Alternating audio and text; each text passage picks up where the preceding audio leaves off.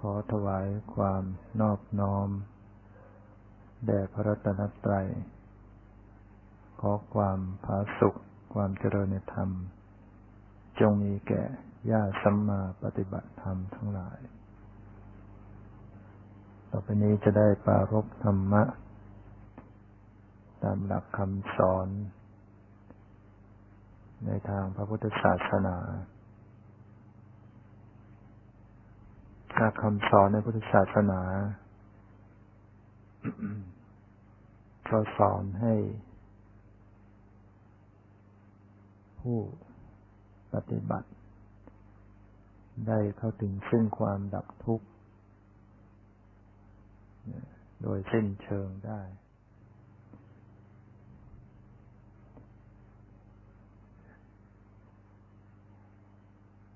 การปฏิบัติ ที่จะทำให้เขาถึงความดับทุกข์ ก็โดยอาศัยการเจริญภาวนา การปฏิบัติทางจิตใจ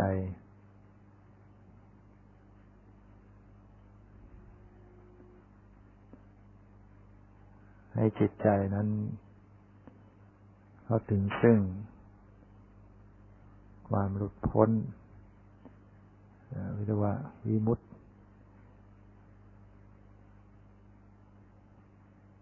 ความหลุดพ้นจากอาสวะกิเลสทั้งหลาย ฉะนั้นจะได้ กล่าวถึงการปฏิบัติ ความจริงการประพฤติปฏิบัติถ้าจะว่าให้สั้นลงมา ก็ทำง่ายๆบางทีเราทำให้มันยากไปเองทำกฎกติกาหรือว่ารูปแบบแล้วเราก็เลยติดยึดในรูปแบบต่างๆ กลายเป็นข้อขัดขวางต่อการเข้าถึงซึ่งสัจธรรม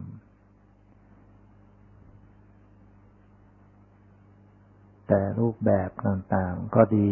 ลักษณะที่ ผู้ที่ใหม่ต่อการปฏิบัติ ถ้าไม่มีกฎไม่มีเกณฑ์ ไม่มีแบบ ไม่มีตัวอย่างให้ทำก็ทำไม่ถูก แต่เมื่อทำไปแล้ว ก็ต้องละนะ ละรูปแบบต่างๆ ต้องเป็นอิสระนะรูปแบบต่างๆ นั้นเป็นเครื่องกลายเป็นเครื่องพันธนาการ การเป็นยึดนะยึดติด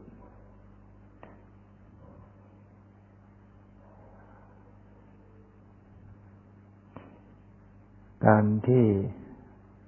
เราจะทำจิตใจของเราให้ สะอาดให้บริสุทธิ์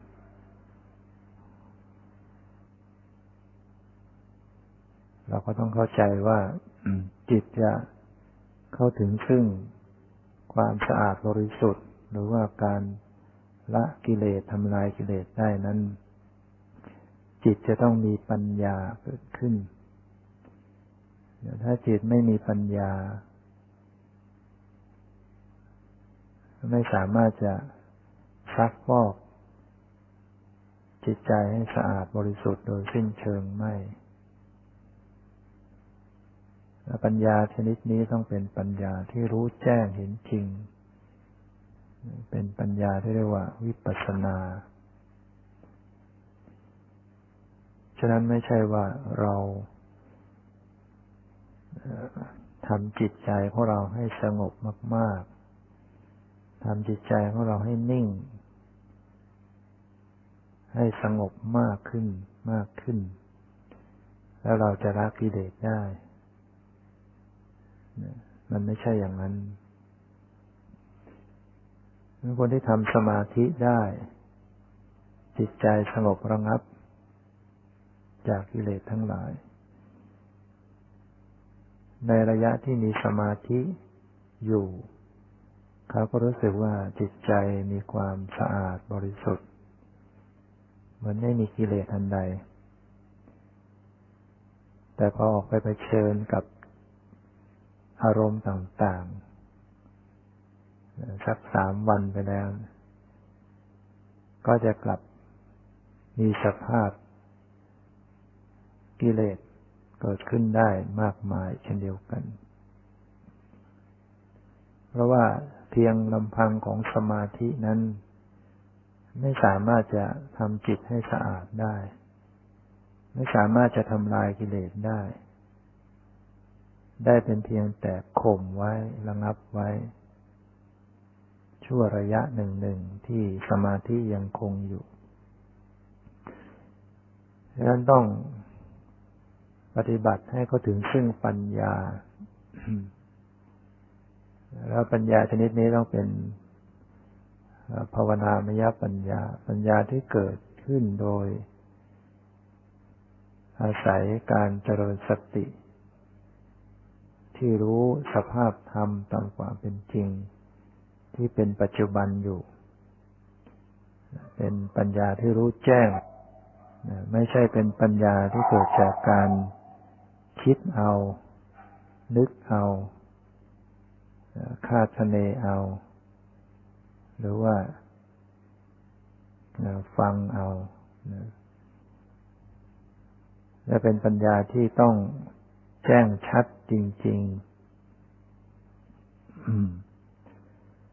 เพราะฉะนั้นการปฏิบัติเจริญสตินั้นจะต้องระลึกอยู่กับของจริง สิ่งที่เป็นธรรมชาติที่แท้จริง เรียกว่าปรมัต เรียกว่าปรมัตธรรม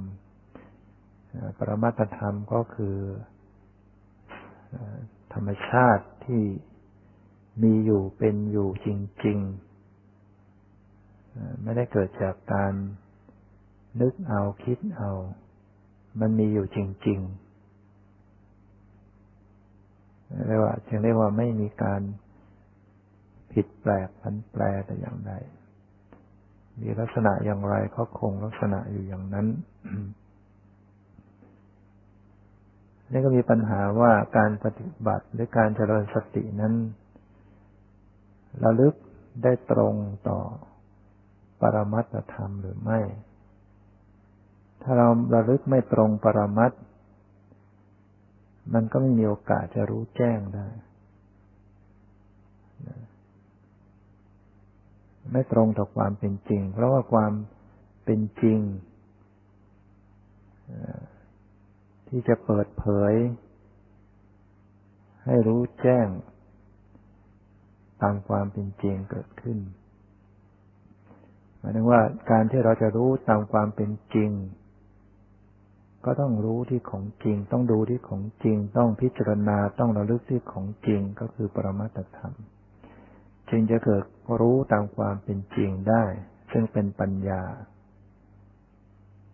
นั้นต้องระลึกที่ของจริง แล้วจึงจะมีปัญญาคือรู้ตามความเป็นจริงเกิดขึ้น ถ้าหากว่าไม่รู้ไม่กำหนดไม่พิจารณาที่ของจริง คือปรมัตธรรมแล้วก็ไม่มีทาง ไม่มีทางที่จะมีปัญญาอย่างแท้จริงได้ จึงมีปัญหาจึงมีเป็นสิ่งที่สำคัญที่สุดที่ผู้ปฏิบัตินั้น จะต้องเข้าใจอารมณ์ที่เป็นปรมัตถ้าไม่รู้จักอารมณ์ที่เป็นปรมัตแล้ว ก็กำหนดไม่ถูก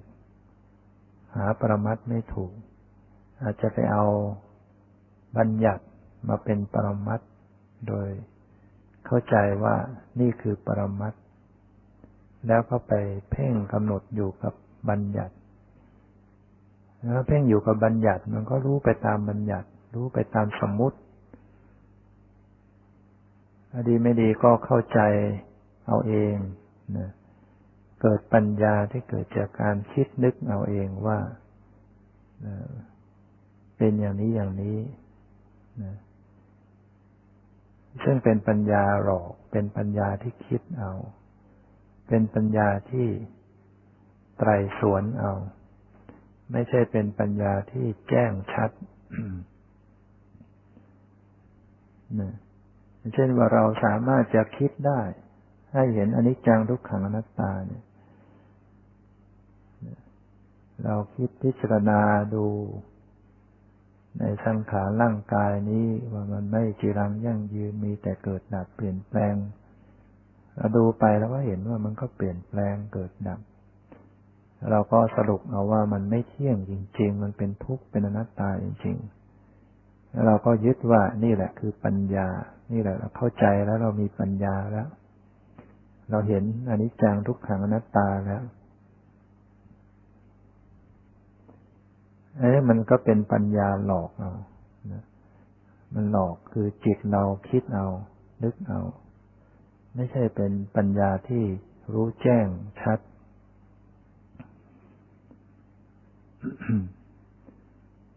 เพราะว่าอันนี้จังทุกขังที่เกิดขึ้นนั้นเป็นเรื่องของการคิดนึก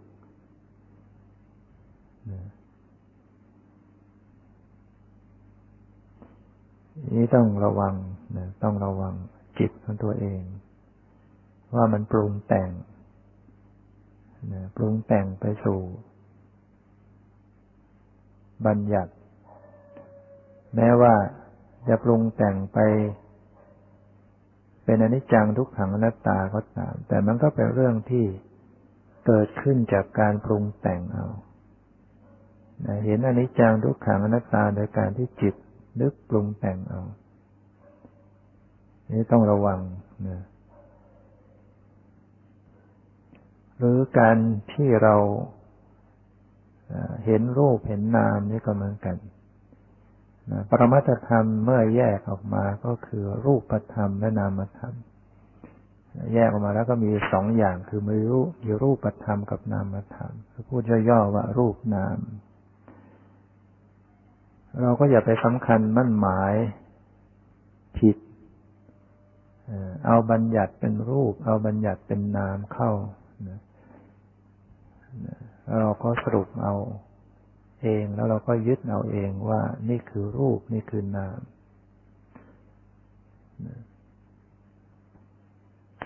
นั้นต้องระมัดระวังนะเราจะสังเกตเราจะพิจารณาเราจะตัดสินได้อย่างไร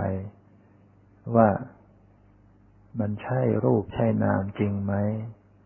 ใช่ปรมัตถธรรมจริงไหม หรือว่ามันเป็นบัญญัติกันแน่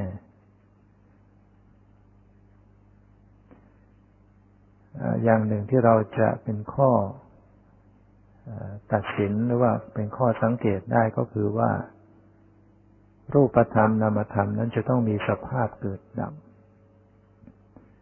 รูปแต่ละรูปนามแต่ละนามต้องมีสภาวะแห่งความเปลี่ยนแปลง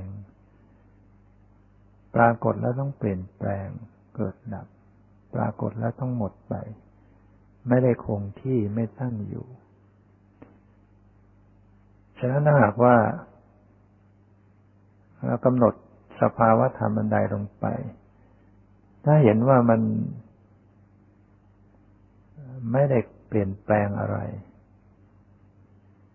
นั่นแสดงว่า เราต้องสันนิษฐานไว้ก่อนว่ามันจะเป็นบัญญัติ มันไม่มีการเปลี่ยนแปลงใดๆอันนี้การที่เราปฏิบัติธรรม ถ้าเราจะกำหนดพิจารณาระลึกที่ปรมัตธรรมนั้น ถ้าว่าจะเอากันแบบง่ายๆนะตามภาษาของผู้ปฏิบัติธรรม ก็ให้สังเกตความรู้สึกนะการระลึกรู้กับความรู้สึกนะความรู้สึกนั้นเป็นเป็นของจริง เป็นสิ่งที่มีอยู่จริง ๆ ที่เราไม่ได้สร้างขึ้น ที่เราไม่ได้นึกขึ้น มันมีอยู่จริงๆจะเป็นความรู้สึกทางกายก็ตาม จะเป็นความรู้สึกทาง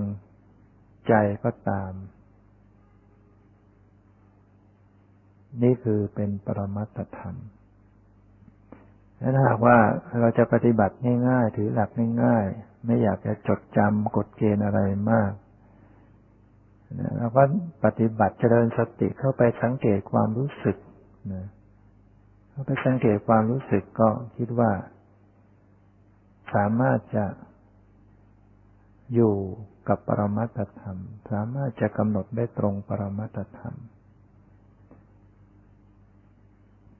ความรู้สึกนั้นจะปรากฏเพียงเล็ก ๆ น้อยๆก็ตาม อย่างที่กาย มันเป็นความรู้สึกปรากฏจะส่วนไหนก็ตาม ที่มันมีความรู้สึก แม้ว่าเราจะบอกไม่ได้ว่านี่ความรู้สึกอันนี้มันดีหรือไม่ดี เราไม่ต้องไปนึกถึงว่ามันดีหรือไม่ดีแต่เราสังเกตสติเข้าไประลึกสังเกต ความรู้สึกที่เกิดขึ้น จะเป็นจุดใดส่วนใดของกายก็ตาม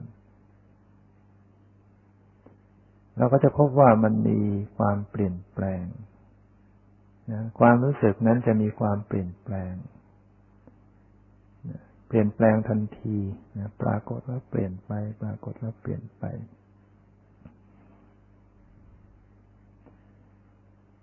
ความรู้สึกอันนี้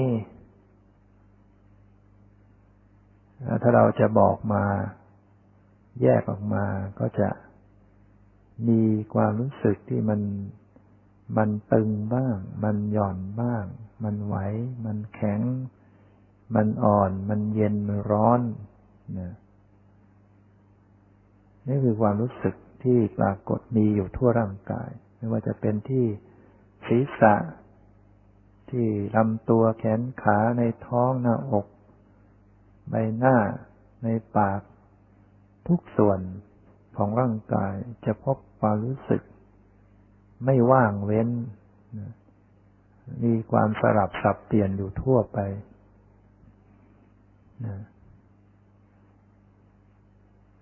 ในขณะที่เรากำหนดสติเข้าไปกำหนดรู้ความรู้สึกนั้นเราจะไม่ต้องไปนึกถึงว่ามัน มันตึงมันหย่อนมันเย็นมันร้อนก็ได้นะหรือมันดีมันชั่วอะไรไม่ต้อง มันปรากฏเป็นความรู้สึกส่วนใดก็รู้ส่วนนั้น รู้ความรู้สึก รู้ความรู้สึกไป สังเกตความเปลี่ยนแปลงไอ้ความรู้สึกนั้นมันเปลี่ยนไหมเปลี่ยนไหมเปลี่ยนแล้วเพราะมันเปลี่ยน อันนี้เกิดขึ้นหมดไป อันนู้นเกิดขึ้นหมดไป อันนี้เกิดขึ้นหมดไป ที่ขาที่แขนที่ลำตัวที่ใบหน้า มันมันต้องอเห็นย่อยลงไปในส่วนย่อยของแต่ละจุดที่มันปรากฏเราก็จะพบว่าความรู้สึกที่ปรากฏ มันมีมาก แม้เพียงเล็ก ๆ น้อยๆ อันนี้ก็เป็นเรื่องที่ง่ายนะ เป็นหลักที่ง่ายต่อการที่เราจะปฏิบัตินะว่าให้จับความรู้สึกให้สังเกตความรู้สึกไว้ ความรู้สึกอันนี้ไม่ใช่รูปร่าง ไม่ใช่ท่าทาง ไม่ใช่สีสันอะไรทั้งหมด ไม่ใช่รูปร่างสันฐาน ไม่ใช่ความหมายเนี่ยไม่ใช่ยืน ไม่ใช่เดิน ไม่ใช่นั่ง ไม่ใช่นอนนี่ยปรมัติธรรมจริง ๆ นั้นจะไม่มีความหมายจะไม่มีความหมายนะความหมายนี่จะเป็นเรื่องเรื่องบัญญัติ เรื่องสมมติเข้าไปแล้ว นถ้าหากว่าเราจะกำหนดหรือสติเข้าไประลึกรู้ให้ตรงต่อปรมัตเอาง่าย ๆ คือระลึกความรู้สึกไว้ปฏิบัติสังเกตความรู้สึก อย่าให้เลยไปสู่ รูปร่างสันฐาน อย่าให้เลยไปสู่ความหมาย ถ้ามันรู้สึกว่าอ้าวนี่มันมีรูปร่างขึ้นมาเราก็รู้ว่านี่ นี่ไม่ใช่ปรมัตถ แล้วก็ตะล่อมสติจิต ให้กลับมาสู่ปรมัตให้เป็น หรือว่าปล่อยวางต่อบัญญัติให้เป็น ละบัญญัติให้ได้รู้สึกว่าในจิตกระแสจิตมันมีรูปร่างขึ้นมามีเป็นรูปร่างท่อนแขนท่อนขาท่อนใบหน้า อะไรก็แล้วแต่จะเป็นรูปร่างร่างกายตัวเอง รูปร่างคนอื่น หรือจะเป็นรูปร่างวัตถุสิ่งของอะไรก็ตาม เราจำไว้ว่าถ้ามันเป็นเป็นรูปร่างขึ้นมา เป็นมโนภาพขึ้นมา ให้รู้ว่านี่คือบัญญัติ เอาง่ายๆเราเราจับหลักง่าย ๆ ว่าเราจะกำหนดยังไงให้มันตรงปรมัตเนี่ยก็จับว่าความรู้สึกไว้ สังเกตความรู้สึก รือว่ามันเป็นความหมายขึ้นมา นั่งไปเราก็รู้ความหมายว่ามันอย่างนั้นว่ามันอย่างนี้ เช่นว่ามัน มันยาวมันสั้น มันเข้ามันออก มันสูงมันต่ำ มันดีมันชั่ว มัน มีความหมายก็แล้วกัน มันเป็นความหมายเข้าไป ในขณะที่จิตไปอยู่กับความหมาย นั้นก็ให้รู้ว่า นี่ไม่ใช่ปรมัตเป็นเรื่องที่จิตตรึกนึก ปรุงขึ้นมา ความหมายเพียงเกิดขึ้น อารมณ์บัญญัติเกิดขึ้น อารมณ์บัญญัติปรากฏของจิต ก็รู้จักกำหนดให้ปล่อยวางเข้ามาสู่ความรู้สึก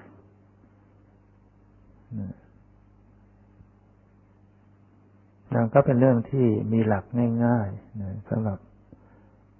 ผู้ปฏิบัติที่ไม่ต้องการอะไรที่ยุ่งยากมาก ปฏิบัติง่ายๆ สังเกตความรู้สึกไป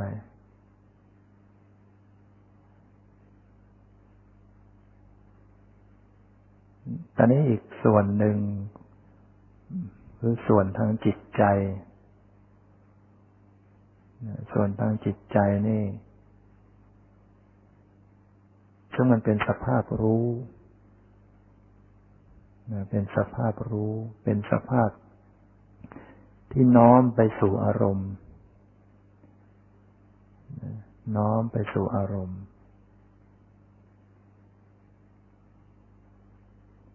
ในขณะที่สภาพน้อมไปสู่อารมณ์นั้น มันก็มีความรู้สึกด้วย ความรู้สึกที่ปรากฏในกระแสจิตนั้นก็มีอีกนี่ผู้ปฏิบัติต้องสังเกตสองแง่นะแง่ของการที่น้อมไปสู่อารมณ์อย่างหนึ่ง แง่ของความรู้สึก ที่อยู่ในสภาพน้อมไปสู่อารมณ์ คือน้อมไปสู่อารมณ์นั้นมันมีความรู้สึกอย่างไร มันจะเป็นมันเป็นสองแง่ด้วยกัน แง่หนึ่งคือแง่สังเกตสภาพน้อมไปสู่อารมณ์ อีกแง่หนึ่งคือสังเกต ความรู้สึก ในจิตใจอาการ ฏิกิริยาในจิตใจ ทั้งสองด้านนี้เป็น เป็นปรมัตธรรมเท่านั้นถ้าจะแยกเรียกชื่อออกไปแล้ว สภาพที่น้อมไปสู่อารมณ์นั้นเป็นลักษณะของจิตโดยตรง ลักษณะของจิต ตามบาลีท่านว่าอารามณะวิชานะรักขณังมีลักษณะที่ รับอารมณ์ รู้อารมณ์ สภาพที่รู้อารมณ์ก็คือสภาพที่มันน้อมไป รับรู้อารมณ์นั่นเอง นี่คือลักษณะของจิตโดยตรงถ้าเราจะสังเกตนะสติเข้าไปสังเกตสภาพที่น้อมไปสู่อารมณ์ รับรู้อารมณ์ นี่ก็เป็นการสังเกตปรมัตธรรม ในส่วนของจิต ในส่วนของวิญญาณ อีกด้านหนึ่งก็เป็นอาการเป็นความรู้สึกเราสังเกตสติเข้าไปสังเกต ความรู้สึกในจิต เช่นว่ามันรู้สึกขุนมัว ในกระแสจิตนะมีความขุนมัว มีความเศร้าหมอง มีความเศร้าโศก หรือว่ามันมีความผ่องใส มันมีความแช่มชื่น มันมีความเบิกบาน อย่างนี้เรียกว่า เป็นความรู้สึกเป็นอาการในจิต ภาษาธรรมะท่านเรียกว่าเจตสิก เป็นลักษณะของเจตสิกธรรม ดังนั้นผู้ปฏิบัติก็ถือหลักง่ายๆ สังเกตความรู้สึก ความรู้สึกที่กาย ความรู้สึกที่จิตใจ ก็เป็นการปฏิบัติอยู่กับปรมัตธรรมนะเจริญสติอยู่กับปรมัตธรรม สังเกต ความรู้สึกที่กายมันรู้สึก จะเย็นร้อนอ่อนแข็งหย่อนตึงก็ตาม ไม่ต้องไปนึกถึงชื่อมัน ไม่ต้องไปนึกถึงความหมายมัน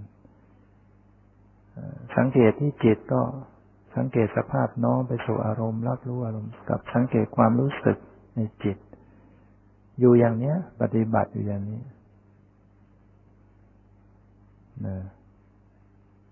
ทำยังไงที่จะให้สตินั้นระลึกอยู่เสมอๆกับสิ่งเหล่านี้ กับปรมัตธรรมอย่างนี้ก็อาศัยเพียรพยายามไป ฝึกไป เพียรตั้งสติให้อยู่กับปรมัตธรรมอยู่เรื่อยๆไป อย่าให้มันเลยไปสู่สมมุติ เป็นความหมายเป็น ชื่อเป็นภาษา ถ้ามันเลยไปสู่สมมุติแล้วมันจะเป็นเรื่องราวขึ้นมานะถ้าไปทางจิตมันก็ไปทางถ้าไปทางมโนทวารมันก็เป็นเรื่องเป็นราว เป็นเหตุการณ์เป็นอะไรต่างๆคือนั้นเป็นสมมุติแหละนะเป็นเรื่องสมมุติ พยายามเจริญสติให้มันอยู่กับปรมัตถธรรม ที่ว่าให้อยู่กับความรู้สึกไว้ แต่ในความเป็นจริงของการประพฤติปฏิบัตินั้น ไม่มีใครที่ทำอยู่ได้กับประมัตตลอดเวลา ย่อมจะเลยไปสู่บัญญัตินะไม่มีใครเลยนะกระแสจิตต้องไหลไปสู่บัญญัติ ไม่มีใครที่จเจริญสติอยู่กับประมัตได้ตลอดเวลา แต่ว่า ผู้ปฏิบัติกับผู้ที่ไม่ปฏิบัติมันมันต่างกัน ตรงที่ว่าผู้ไม่ได้ปฏิบัตินั้น มันเลยไปสู่ปรมัตเลยไปสู่บัญญัติตลอดเลย ไม่เคยกลับมารู้ปรมัตเลย แต่ผู้ที่ปฏิบัตินั้น มันสามารถจะกลับไปแล้วกลับไปแล้วกลับอยู่ ไปสู่บัญญัติมันก็กลับมาสู่ปรมัตเดินไปบัญญัติก็กลับมาสู่ปรมัตแต่จะบังคับให้มันอยู่กับปรมัตตลอดไม่ได้นะเพียงพยายาม พยายามให้มันอยู่ให้มากขึ้น ให้มันอยู่กับปรมัตได้มากขึ้นมากขึ้น ถ้ามันอยู่ได้มากขึ้นละเอียดขึ้น มันก็จะแจ่มแจ้งขึ้น มันก็จะเกิดปัญญา แจ่มแจ้งชัดเจนขึ้น นั่นแหละมันเป็นทางแห่งความหลุดพ้นนะเอ้ถ้าหากว่าเราฝึกน้อย มันก็ไปบัญญัติมากกว่า อยู่กับประมัดได้ ไม่มากก็ไปบัญญัติหมดแต่ก่อนอื่นนั้นเราจะต้องเข้าใจก่อนว่าจุดไหนเป็นปรมัตจุดไหนเป็นบัญญัติ ถ้าไม่เข้าใจจุดนี้มันก็กลับไม่ถูก กลับมาสู่ปรมัตไม่ถูก ไม่รู้จุดของของสิ่งที่เป็นของจริงมันก็การปฏิบัตินั้นก็ไม่มีทาง ไม่มีทางประสบความสำเร็จได้ ตอนนี้ว่า วิธีการปฏิบัติ ที่จะทำให้สติ มันอยู่กับปรมัตได้มากขึ้น ได้ดีขึ้นได้ติดต่อขึ้นนั้นประการแรกนะที่กล่าวแล้วคือต้องรู้จักอารมณ์ที่เป็นบัญญัติ รู้จักอารมณ์ที่เป็นปรมัตอีกประการหนึ่งก็จะต้องรู้หลัก การที่จะทำให้สติหรือจิตใจ มันอยู่กับปรมัตได้ดีได้สม่ำเสมอ ได้ละเอียดขึ้น จะต้องให้มันมีความพอเหมาะ มีความพอเหมาะพอดี มีความสมดุลกัน ในธรรมทั้งหลายที่กำลังดำเนินไปอยู่นั้น ให้มีความสมดุลกัน ถ้าหากว่ามันหนักไปด้านใดด้านหนึ่ง เรียกว่ามันไม่พอดี เมื่อไม่พอดีมันก็ไม่สามารถจะทำสติให้ตั้งอยู่กับประมัดได้ต่อๆกันไป เช่นว่า มันหนักไปในการเพ่งเล็ง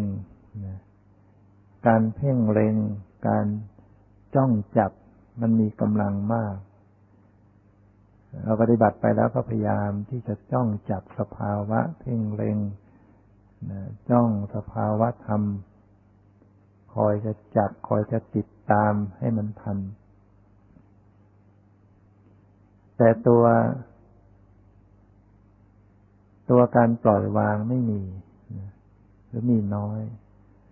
ตัวจ้องจับนั้นมีมากเรียกว่าไม่พอดีแหละไม่พอดี ผลของมันก็คือทำให้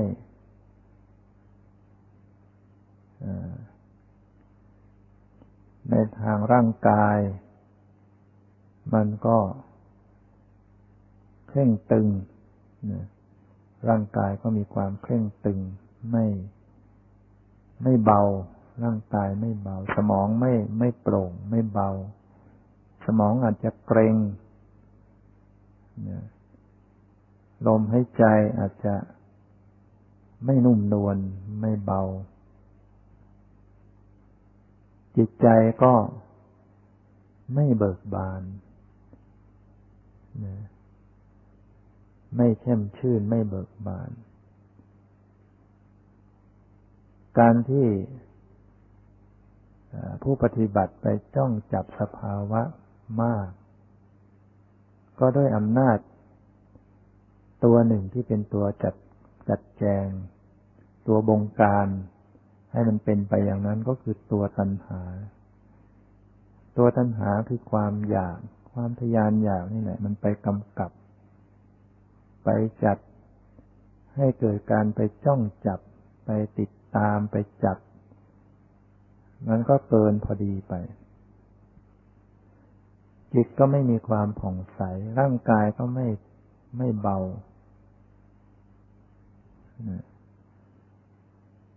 นี่คือการปฏิบัติที่ดำเนินไปอย่างไม่มีความสมดุลไม่ไม่มีความพอดี นี่ทำยังไงก็ต้องต้องใส่นะใส่ความปล่อยปล่อยวางเข้าไปนะใส่ความปล่อยวางเข้าไปผสมกัน อย่าให้มันไปเพ่งเล็งจ้องจับเมื่อใส่ความปล่อยวางเข้าไปแล้ว อาการที่จ้องจับนั้นมันก็คลายออกมาคลายตัวออกมา เมื่ออารมณ์มันใดปรากฏสติเข้าไประลึก ระลึกแล้วมันก็ไม่ ไม่ไปกด ไม่ไปจับ ไม่ไปติดตามอารมณ์นั้นอยู่ มันก็จะปล่อยสติระลึกรู้อารมณ์มันนั้น มันก็ปล่อย รู้อารมณ์ใหม่ มันก็ปล่อย รู้อารมณ์ใหม่มันก็ปล่อย มันมีความปล่อยอารมณ์อยู่ตลอดเวลารับรู้อารมณ์อะไรมันก็ปล่อยไป รับรู้อารมณ์ใดก็ปล่อย แต่นี้บางคนมันปล่อยเกินไป ตัวตัวรู้มันน้อย ตัวใส่ใจตัวพิจารณามันน้อย มันมีตัวปล่อยมากกว่า มันก็มีผลเสียเหมือนกัน คือทำให้ผู้นั้นเลอะเลือน แล้วบางทีก็หลับไปละหลงไหลหลับไป นะปล่อยวาง ปล่อยวางหนักๆเขาก็หลับไปเลยนะนะนี้ก็ไม่พอดีนะเรียกว่ามันไม่มีตัวรู้ มันมีแต่ตัวปล่อยอย่างเดียว ตัวรู้ไม่มี มันก็มีแต่ มันก็ทำให้จิตลงสู่ภวังเป็นความหลับ ก็ต้องให้พอดีกันถ้าขนาดใดรู้สึกว่ามันจะเคลิบเคลิ้มมากกว่า ก็ต้องพิจารณาใส่ความพิจารณาใส่สภาพรู้เข้าไป เพิ่มขึ้น แต่ถ้าขนาดใดรู้สึกว่ามันมัน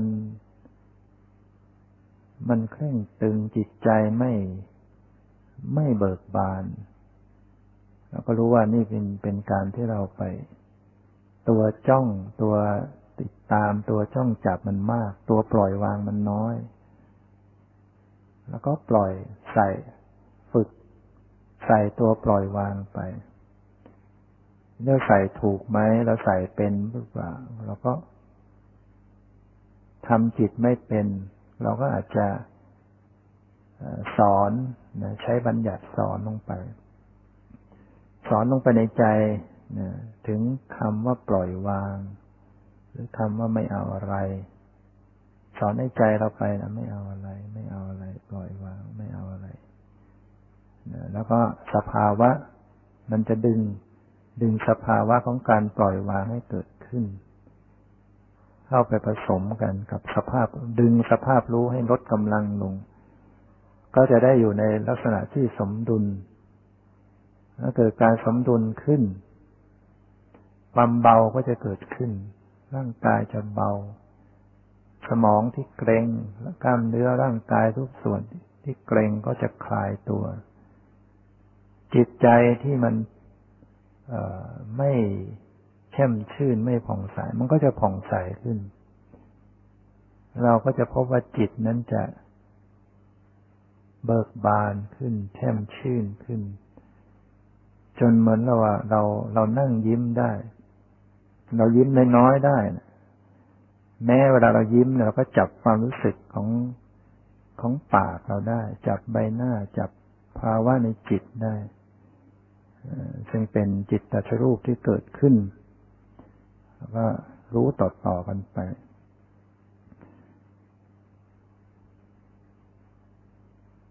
นั้นก็ต้องมีหลักของการปฏิบัตินะว่าต้องให้มีความพอดีดำเนินสติไปอย่าง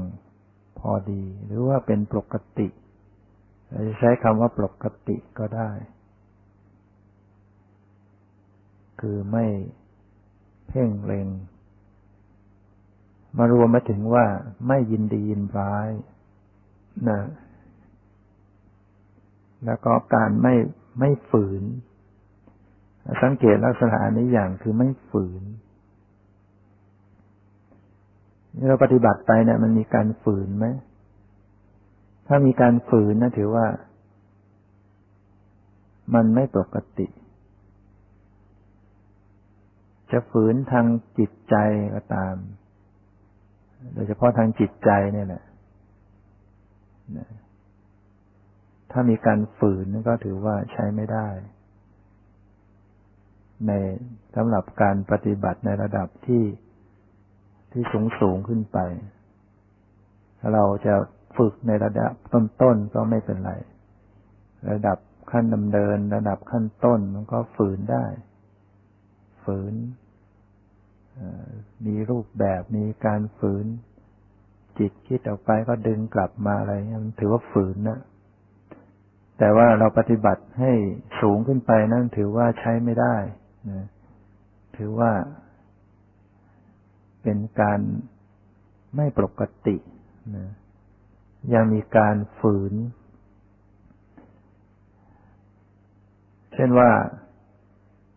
กำหนด ขณะที่สติกำหนดรู้สภาวะธรรมอันใดจะเป็นที่กายหรือที่จิตใจก็ตาม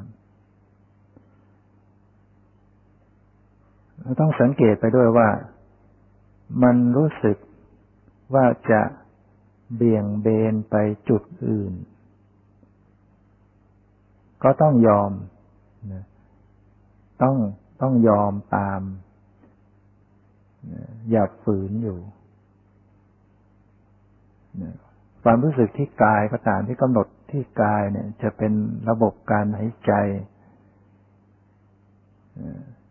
อย่าฝืน บางทีเราจะให้มันรู้ทุกขณะ หายใจเข้าหายใจออก หายใจเข้าหายใจออก แต่บางช่วงเนี่ยมันมันฝืนนะมันจะเบี่ยงเบนไปไปรู้อย่างอื่นนะ ไปรับรู้ตรงอื่น ก็อย่าฝืนอยู่ ต้องยอม ยอมตามนี่ต้องใช้ความสังเกตต้องมีปัญญา ปัญญาของการปฏิบัติ ต้องฉลาด คือต้องสังเกตออกว่า มันฝืนไหมมันฝืนไหมอย่าฝืน ปฏิบัติอย่าฝืน จิตก็ตามจิตมันจะเบี่ยงเบนไปอย่างไรก็ตาม ต้องยอต้องตาม ต้องต้องปล่อยนะแล้วมันก็จะทำให้เบานะร่างกายก็จะเบา จิตใจก็เบา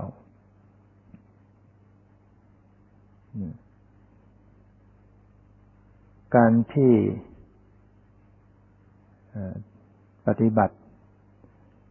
ลมหายใจที่มันยังหยาบอยู่เนี่ย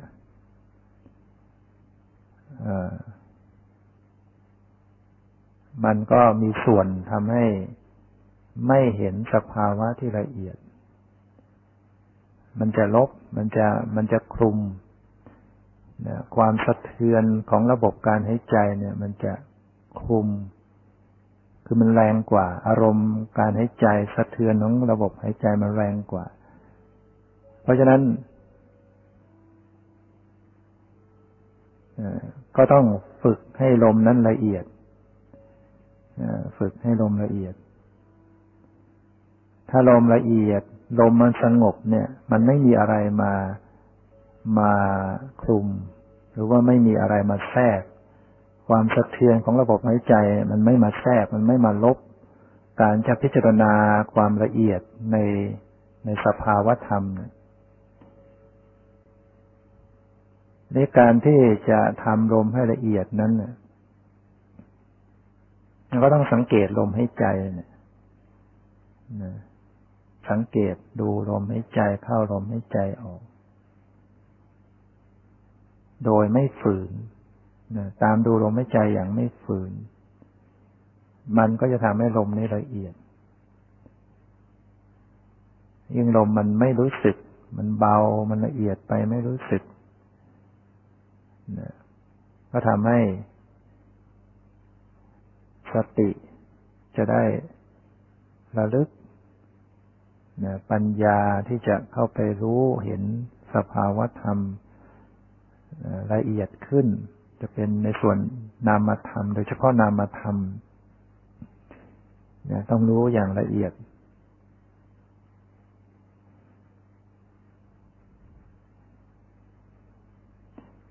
นอกจากนี้ว่า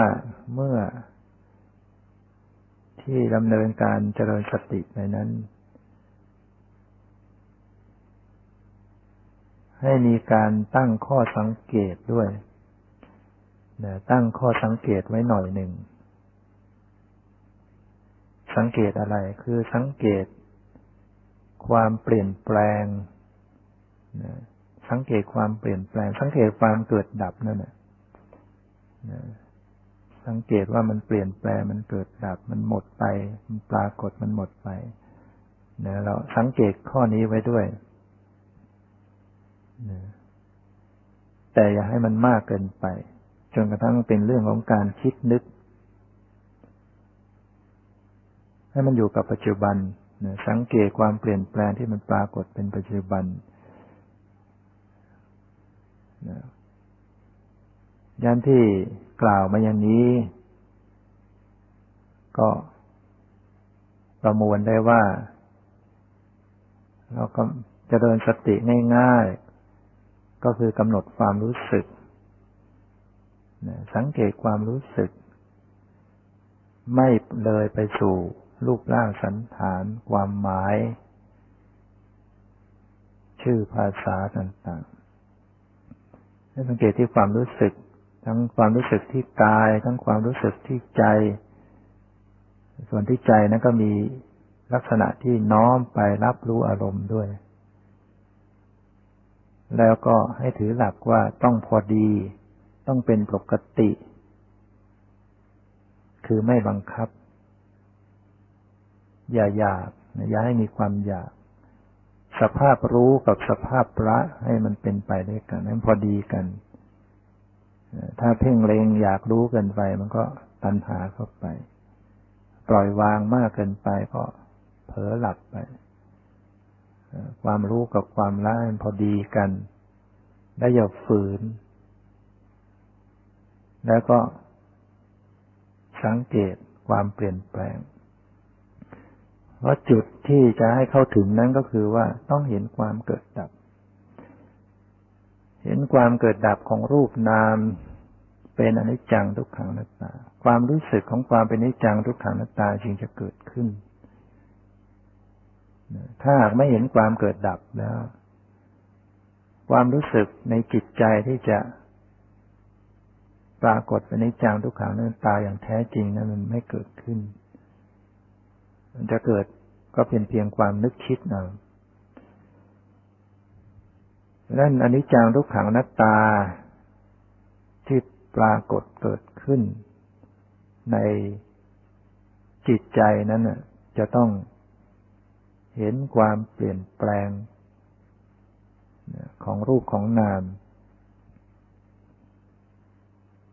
นี่จะเห็นความเปลี่ยนแปลงได้ ก็ต้อง สังเกต ต้องมีข้อสังเกตต้องใช้ความสังเกต ความพิจารณานั่นแหละถึงสภาพที่มัน มันไม่คงที่นะแล้วก็ต้อง สังเกต สภาพธรรมต่าง ๆให้ออกนะคือให้เห็นความต่างกัน ห็นรูปต่างๆ กัน เห็นนามต่างๆ กัน ต้องมีปัญญาในการที่จะแยก รูปแต่ละอย่างนามแต่ละอย่าง ว่ามันมีลักษณะไม่เหมือนกัน ลักษณะประจำตัวของมันเนี่ยเรียกว่าวิเศษณลักษณะเนี่ย ต้องต้องพิจารณาอันนี้ให้ได้ รูปแต่ละรูปนั้นไม่เหมือนกัน รูปเย็น รูปตึง รูปร้อน รูปแข็ง ความรู้สึกเย็นหรือความรู้สึกร้อนอ่อนแข็งมันมันคนละอย่างกัน ความคิดนึก ความรู้อารมณ์ ความรู้สึกขุนมัว ความรู้สึกผ่องใส ความรู้สึกชอบไม่ชอบเนี่ยมัน ให้เห็นว่ามันต่างกัน มันไม่ใช่เหมือนกันคนละอันกัน อันนี้แหละมันจะนำมาซึ่งการเห็นความเกิดดับ เห็นความเปลี่ยนแปลง จากการที่พิจารณาวิเศษณลักษณะของรูปแต่ละอย่างนามแต่ละอย่าง ให้ทั่วถึงมิฉะนั้นแล้วถ้าไม่พิจารณานี้ ปฏิบัติไปเขาบอกว่าไม่เห็นมีอะไร นั่งไปแล้วก็ว่างๆเปล่าๆไม่มีอะไร ไม่มีสภาวะธรรมอะไร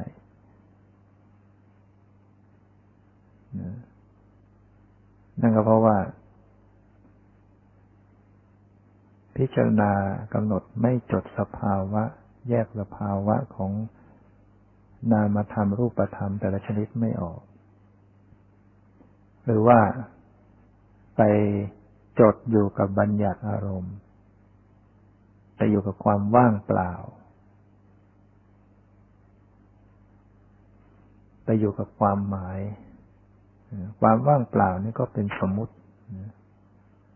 ความไม่มีอะไรเนี่ยก็เป็นสมมุติอย่างไม่ใช่ของจริง ฉะนั้น สิ่งที่กล่าวมานี้ก็เป็นหลักง่ายๆในการประพฤติปฏิบัติ แต่ความเป็นจริงนั้นก็ยังมีสภาวะธรรมที่แยกแยะออกไปอีก ในทวารอื่นๆ ทวารหู ก็มีเสียง มีการได้ยิน ทวารจมูกก็มีกลิ่น มีรู้กลิ่น ทวารลิ้นก็มีรส มีการรู้รส ทวารตาก็มีการเห็น มีสีเนี่ย ที่ไม่ได้กล่าวถึง ที่ไม่ได้กล่าวถึงนี่ก็เพราะว่า อารมณ์เหล่านี้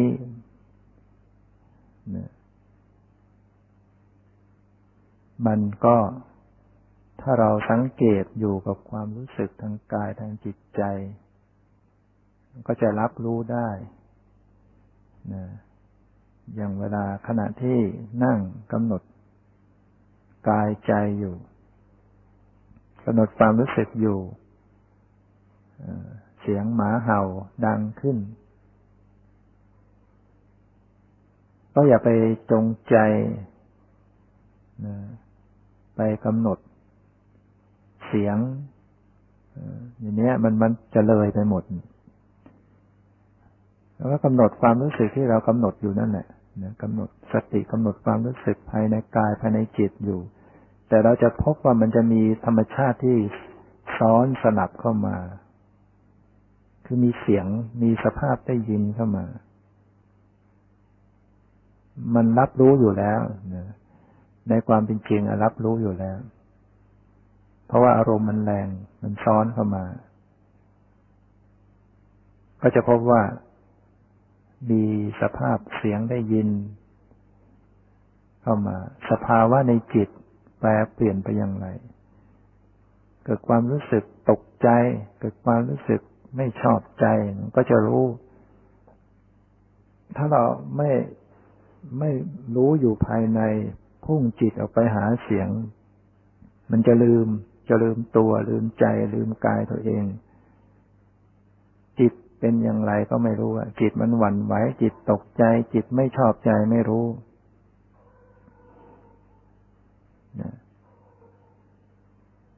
ตามหลักก็ต้องกำหนดนะกำหนดเสียงกำหนดได้ยิน แต่ว่ามันที่ขณะที่เจริญสติพิจารณากายใจอยู่นั่นเนี่ย มันก็ได้กำหนดอยู่แล้วนะเวลาเสียงเข้ามารับรู้เนี่ยเราอย่าเติมออกไปถ้าเติมออกไป มันจะไปเลย ไปความหมายเลย ว่าเสียงนั้นเป็นเสียงสุนัข เสียงหมา เสียงคน เสียงรถ ส่วนทางตานั้นมันก็จะเกิดขึ้นเฉพาะเวลาลืมตาจะเกิดขึ้นเพราะเวลาลืมตา ซึ่งก็เป็นสิ่งที่ จะต้องศึกษากำหนดพิจารณาในเวลาที่เราใช้ชีวิตประจำวันอยู่ ซึ่งต้องลืมลืมตาทำการงานอยู่ แต่เวลานั่งหลับตา มันก็ไม่มีภาพทางตา มันก็ไม่ต้องไปกำหนดทางตา มันไม่มีสิ่งปรากฏมา ไม่ใช่หลับตาแล้วจะเห็นภาพจริง ๆ ได้ สิ่งที่เห็นขึ้นมาหลับตาแล้วเห็นนั้นมันเป็นเป็นมโนภาพเป็นภาพทางใจ ภาพทางตานั้นจะเกิดขึ้นไม่ได้เลย ถ้ามีการหลับตา ถ้าเกิดขึ้นมานั่นก็เป็นเรื่องมายานะหลับตาอยู่แล้วเห็นเป็นคนเป็นสัตว์เป็นสถานที่เป็นอะไร เป็นเรื่องมายาเป็นเป็นภาพของทางใจนะแต่มันฉายความรู้สึกเหมือนตาเห็น ให้รู้ว่านี่คือสมมุติแหละเป็นเรื่งจิตตรึกสมมุติภาพขึ้นมาให้เห็นแล้วถ้าหากว่านั่งหลับตาอยู่นะก็ไม่มีละทางตาไม่ต้องไปกำหนด ทางจมูกมันก็มีน้อยที่จะมีกลิ่นมา ทางรสก็มีน้อย ไม่ได้ทานอาหารอยู่อาจจะมีบ้างนั่งไปคืนน้ำลาย จะมีรสแต่สิ่งที่มันมีอยู่ ในขณะนั่งก็มีความรู้สึกที่กายยันน้อนหนอนแข็งหย่อนตึงความคิดในความรู้สึกในจิตใจเนี่ยกำหนดเป็นหลักอยู่อย่างนี้ มีเสียงเข้ามาก็รู้ มีกลิ่นเข้ามาก็รู้ ถ้าลืมตาขึ้นก็รู้นะ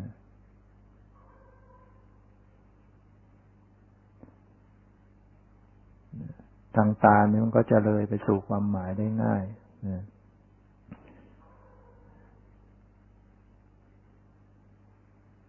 ฉะนั้นต้องใช้ความรู้สึก สังเกตความรู้สึกเขาไว้เป็นหลักโดยสรุปแล้วก็จับหลักง่ายๆในการปฏิบัติ ว่าการปฏิบัตินั้นต้องกำหนดปรมัตพิจารณาปรมัตธรรม แล้วถ้าหากว่าไม่รู้แยกไม่ถูกอะไรเป็นปรมัตก็ง่าย ๆว่าให้สังเกตความรู้สึกจากความรู้สึกไม่ว่าเป็นความรู้สึกที่กายที่ใจ นั้นเป็นของจริง ๆ ที่มันมีอยู่ เราสังเกตสิ่งที่มันมีอยู่จริง ๆ นั่นแหละ ไม่ต้องนึกไม่ต้องคิดอะไรขึ้นมาให้รู้ว่าถ้ามันเลยไปสู่รูปร่างสันฐานความหมาย ก็รู้ว่านี่คือบัญญัติ แล้วก็อย่าไปพยายามเลยไปใช้เองนะอย่าพยายามเลยไปใช้เอง หมายความว่ากำหนดอารมณ์มันใดแล้วก็ ก็พยายามจะไปใส่ชื่อให้มันอีกนี่เรียกชื่อว่ารูป นี่เรียกชื่อว่านาม นี่เรียกชื่อว่ากุศล อกุศลนี่ชื่อว่าจิตเจตสิกอะไรอย่างนี้อย่างนี้คือเรียกว่าเราพยายามไปใส่ความหมายเขาอีก มันก็เลยเลยปรมัตไปแล้วแต่มันจะไปของมันเองมันเป็นเรื่องที่บังคับไม่ได้ แต่ให้รู้ว่าถ้ามันเลยไปสู่ชื่อ มันอดเรียกชื่อว่า เรียกว่ารูปวันนั้นก็รู้ว่ามันเลย อยู่กับปรมัตจริงๆนะมันต้องไม่มีชื่อไม่มีชื่อเรียกในขณะนั้น ไม่มีความหมายในขณะนั้นนะนี่ก็ขอให้ได้พยายามนะศึกษาพิจารณาประพฤติปฏิบัติไปนะการบรรยายธรรมวันนี้ก็เห็นว่าพอสมควรกับเวลาก็ขอยุติไว้แต่เพียงเท่านี้ ที่สุดนี้ขอความสุขความเจริญในธรรมจงมีแก่ทุกท่านเถิด